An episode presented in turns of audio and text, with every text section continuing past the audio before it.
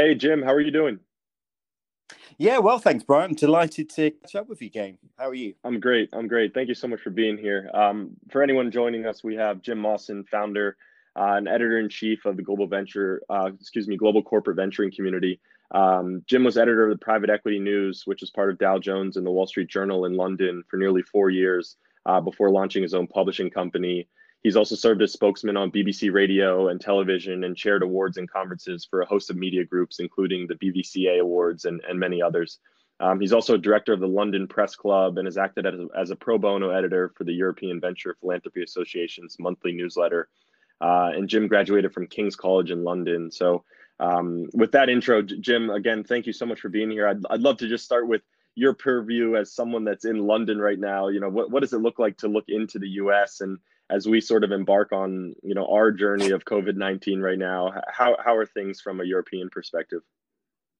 Yeah, well, I think in ways the UK is in the same camp as the US. Uh, we haven't had too much of a lockdown until relatively recently, um, and so I think there's a degree of uncertainty in terms of how we look at the US is also reflecting how we think about ourselves. We're not sure whether the strategy we've had is right.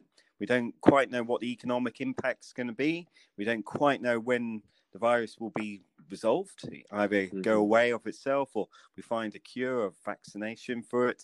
And so I think as we look at the US, our main hope is that you guys will be all right because if you're okay, we'll probably will be as well.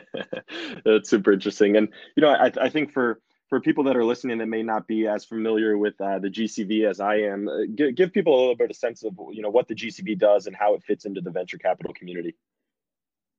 Yeah, sure. Happy to do so, Brian. So, as you mentioned, I used to be the private equity and venture capital editor at sort of Al, Dow Jones. They did private equity news, various other sort of trade papers, news wires, and various bits and pieces, including Wall Street Journal. And so, when I was coming out of that to set up this company and set up Global Corporate Venturing back in 2010, I was kind of interested in answering two pretty basic questions which was at Dow Jones, we really only looked at the independent venture capital firms that primarily raise money from institutional limited partners, the big pension funds, mm-hmm. life assurers, those types. And I had a view that coming out of the global financial crisis as we were then back in late 2009, 2010, was that we would start to see much more strategic capital trying to find the fast growing companies and the sorts of innovation for the future. Because ultimately, what had driven returns for the prior 30 years since sort of Volcker was starting to cut interest rates in the early 1980s was that, in effect, debt had been driving asset valuations. And the global financial crisis wasn't a way of saying debt was going away uh, it was a way of saying that actually, if you were going to get debt at better returns, you know, and more debt, you had to show growth at the top line in mm. effect. And how do you get the equity growth? You've got to show human capital, physical capital, innovation. Mm-hmm. So my view was that sort of we would start to see corporations governments and universities paying much more attention to the source of that innovation, both internally at the large corporations, but also externally, that open innovation, the ideas of Clay Christensen and Henry Chesbrough and people like that. And mm-hmm. so, so that was the sort of thesis was that you know we would start to see that strategic capital flowing in, and what we're seeing by asking those two questions, which is who is interested in that and who is providing that capital and what are they doing in terms of either providing minority equity to those entrepreneurs or being limited partners in the VC funds, which then were doing so, you start to get a, a complement to what I had been doing at Dow Jones, which was looking at the independent firms and focusing much more on the sort of corporates or governments and universities. Mm-hmm. So the publications we do here at Global Corporate Venture, and we track you know more than 3000 corporates around the world that have taken stakes in startups you know to give you some context brian you know, last year corporations were involved in more than 134 billion dollars of venture deals mm-hmm. out of what PitchBook assumed was more than 250 billion dollars of total venture deals. And if you take that decade as a whole, the 2010s, what you found, according to PitchBook, was there was about 1.37 trillion dollars of venture deals done, which is, for context, more than all prior decades of venture history put together. And corporations were involved in the majority of those deals. So if VCs raised about 500 billion in the 2010s, and there was 1.37 trillion dollars of venture deals done. Then you have to come to the conclusion that actually those strategic or non-financial only investors were very much the majority of capital going into mm-hmm. the ecosystem, which is the first time that's ever happened. And I think you know it creates a really interesting time right now. Yeah, thanks for sharing that. The next question I'd have for you, Jim, is just give us a little bit of a sense of the reaction in the in the corporate venture community, in particular, to COVID nineteen. Um, whether that's deployment of capital, whether that's how they're working with their portfolio companies. What are some of the reactions that you're seeing, and maybe some of the best practices uh, of the corporate uh, venture arms that you're that you're working with? Sure. Well, I've got probably two angles coming into this, Brian. So one of which I, as well as being CEO for for the own company that I run. I'm also sort of non-executive chairman of another uh, company called Radar, which is an AI uh, company backed by Press Association. Um, and so, you know, I kind of, you know, this is quite an important topic for me personally because mm-hmm. we we took in some growth equity ourselves about six years ago. You know, I chair another company which is you know minority backed by other groups and has been thinking about venture ecosystem. But then in the main job that we do, we deal with obviously thousands of corporations which have taken tens of thousands of stakes in other startups. So this is really important to people's livelihoods. Obviously, the primary thing about COVID nineteen is you know obviously people's health and welfare you know there's a lot of people being you know whose health is affected and you know that's number concern for everyone in this ecosystem is effectively trying to say you know hey how are people doing how do we reach out how do we make sure our portfolio companies as well as our families how do people you know cope in you know people working from home and they're not used to it or they're worried about their salaries and jobs you know this is a sort of really existential issue for a lot of people. And I think the corporate venturing community, as well as the VCs and others, are, are really trying to say, hey, how do we help? And so I think that's the 1st mm-hmm. point of view around COVID 19 is this is a human issue and it's about people's health and sure. livelihood.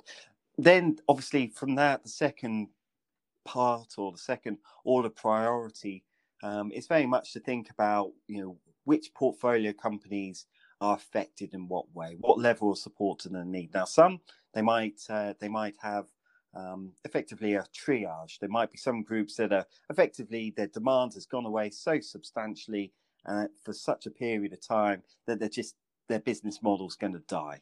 And these companies mm-hmm. are effectively they're, you know, on death row, uh, for want of a better phrase, um, you know, which isn't nice to consider. You know, this is stuff that you know wouldn't normally be expected. A lot of startups and VCs, you know, have to deal with the fact that uh, you know portfolio companies do fail, and this is a shock that could really send a number of uh, of those portfolio companies over the edge. And it's not nice to think about it in that way, but you know, it's the nature of the job that corporate and venture investors have to have to think about.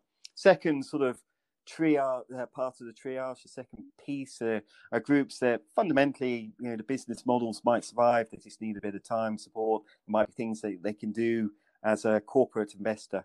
If you think about from an entrepreneur's point of view, they're only really looking for five primary things, Brian. They're looking for capital, customers, product development, hiring, and an exit. Now, capital, you know, you just need to get cash in, really. You know, how do you get cash in if mm-hmm. customers have gone away? And it's a short-term issues, Some VCs can provide a, a bridge loan, or corporates can provide a bridge loan. They might be a customer themselves. They might be able to say, "Hey, we can help you out. We can actually be your customer and keep the cash going to allow you to grow through your business and grow through this trouble." Again, supply. You know, there are mm-hmm. you know huge issues around supply chain at the moment. China's obviously been affected in Q1. Other countries are being affected more recently. You know, how do you find and source and manage these issues that a lot of entrepreneurs are facing? And then corporations can really step up and deal with. And the same with personnel. You know, people are getting sick or they're working from home. You know, how do you manage that? How do you find a technology or find a mm-hmm. solution to do that to enable your business to enable you to manage your customers or find newer ones? These are not difficult, but corporations have real lot of strength to be able to help. They can say, hey, We've got HR departments. We know how to manage these types of issues, or we can help mm-hmm. supply or offload some people that may be redundant in current our practices, but might be able to help you out if you've got a real surge of support. So that's sort of level two category yeah. of the triage, which is companies that fundamentally, just need a bit of support. This is an issue that they've got to manage. Corporations can help around those five needs that they're dealing with. Yeah, that's great. That's super helpful. I'd, I'd love to d- just double click on one of those, which is capital right now. You know, as someone that sat in, in the private equity world for a little bit, can you can you just talk to whether or not you think debt markets are going to become more attractive as as we look forward? I mean, I, I think you know equity will still be available, meaning you could still fundraise, but I, I do think in many ways that the terms will will change and start to be a little more in the favor of the investor. Do you think that'll lead founders to start to move into the debt markets to start to look to debt as a more attractive option or, or, do you still think we'll see continued deployment pace in the in the in the traditional vc community? Yeah so uh, again i think there's two parts. You know if you look at governments around the world they're offering sort of interest free or paying interest on loans at the moment as a short term bridge um, to get you through to a next round or or how you deal with some of these issues. You know, longer term, you can see debt being more attractive to certain types of companies. Say, if you're a SaaS business and you've got a, a good handle on what long lifetime value or LTV mm-hmm. is for you know a customer and you know what your customer acquisition cost is why give a you know why raise equity to sure. then spend it on marketing to get a customer in which then will provide you know more value longer term when debt might be a much more attractive or valuable opportunity in that sense. Yeah. So I think you know definitely what we're seeing is the sort of blurring of public and private capital markets, and that includes greater sophistication of how, particularly the public markets, have been using debt. If you look at the private equity model, how they value businesses, how they sort of gear it up, to provide focus on management, to think about it. There's no reason some of the later stage or some areas within the venture market couldn't be more sophisticated or better applying that. Now, from an entrepreneur's point of view, debt brings a lot of challenges. If there are covenants, if there's interest to be paid on it, mm-hmm. you know, sometimes it's crazy to think about using debt and to be using the cash that you're churning off, particularly if your unit economics aren't great in the short term, to be trying to then service the debt rather than growing the business. So I think it definitely depends. You will see more sophistication. People with your background, Brian at Goldman Sachs, you know, I mean, you bring a huge ton of value to the ecosystem just from your understanding of what uh, a capital structure could look like in businesses. But I think for most entrepreneurs, the thought of having debt over the top of them when they concentrate on growing the business is underwhelming. Yeah, starting point. Later stage, possibly. Yeah, that's a. Great, I think that's a really great point. Um, two more for you, Jim. I, I, really appreciate you being here. This has been super interesting. Um, walk us through just from your perspective.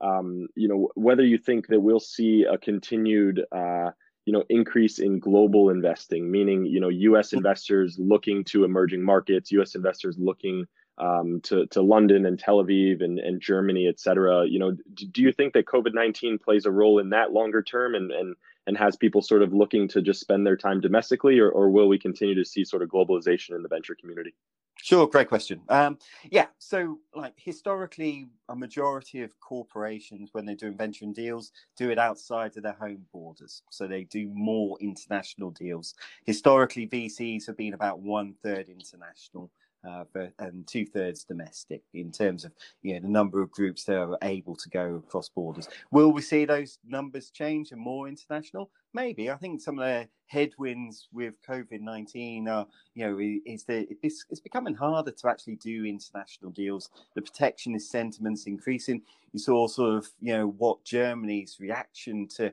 Donald Trump allegedly or apparently trying to get exclusive rights for a German company called CureVac to just market their potential cure to COVID 19 to you Americans. You know, that sort of thing has created a massive backlash internationally, particularly in Europe, uh, about whether they want American money to come in at all. Because, you know, we've, it's been a real issue for a lot of countries that they develop some of these good ideas and then they relocate to Silicon Valley or American money comes in and then they lose effectively these faster growing companies so they mm-hmm. get acquired by American groups. So I think in the short term, we might see actually a backlash against some of this globalization that we've seen. It will become harder to do some international deals. You know, American companies have effectively been, on the whole, kicked out of China for at least a decade in many ways. You know, the deals that you saw in the first part of the millennium you know American groups going to Chinese and taking stakes in them you know, or other countries doing it. You just haven't seen so much of that in the past 10 years. Mm-hmm. Been much more local capital. Will we see more of that in other countries? Possibly. I think, you know, longer term, you know, I think value and capital will flow to where there's value and where there's attractiveness. And I think the real opportunity set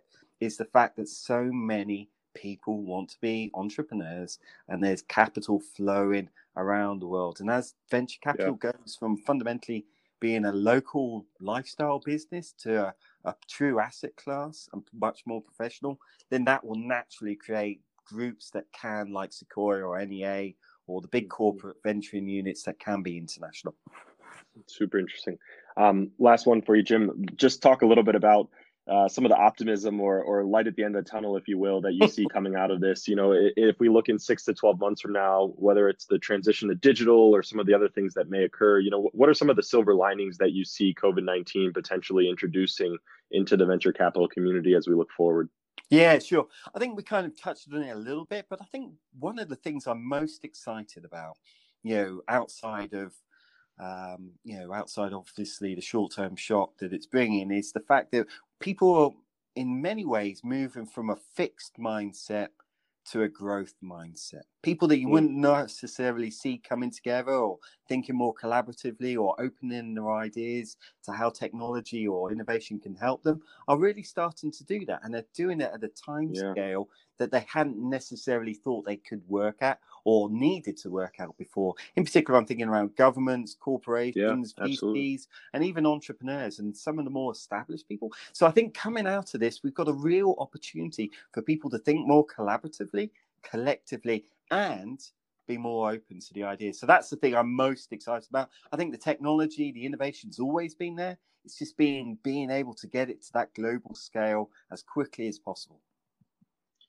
It's amazing. Uh, Jim Mawson, editor in chief and founder of the Global Corporate Venturing Community. Uh, Jim, thank you so much for being here. I, I really appreciate the time, and uh, this was this was super interesting and and very uh, helpful to have a, a, little more of a global perspective on all this. So thank you so much. Well, Brian, you were being a bit modest. We were. I was honest. Uh, uh, honestly delighted to help because you know actually one of the things that you didn't mention at the start of the call was actually you were picked out by your peer group as a rising star in the overall private equity and venture capital ecosystem yourself. And I don't think necessarily many people know that, but actually your sort of your sort of track record and sort of insights is is unique. So to be honest, it was a real honor and pleasure to hear from you as well, Brian. So I, I really appreciate that, Jim. Uh, thank you so much, and I uh, I look forward to seeing you again soon. Uh, stay safe, and thanks for joining us. You stay safe too, Brian. Speak soon. Okay.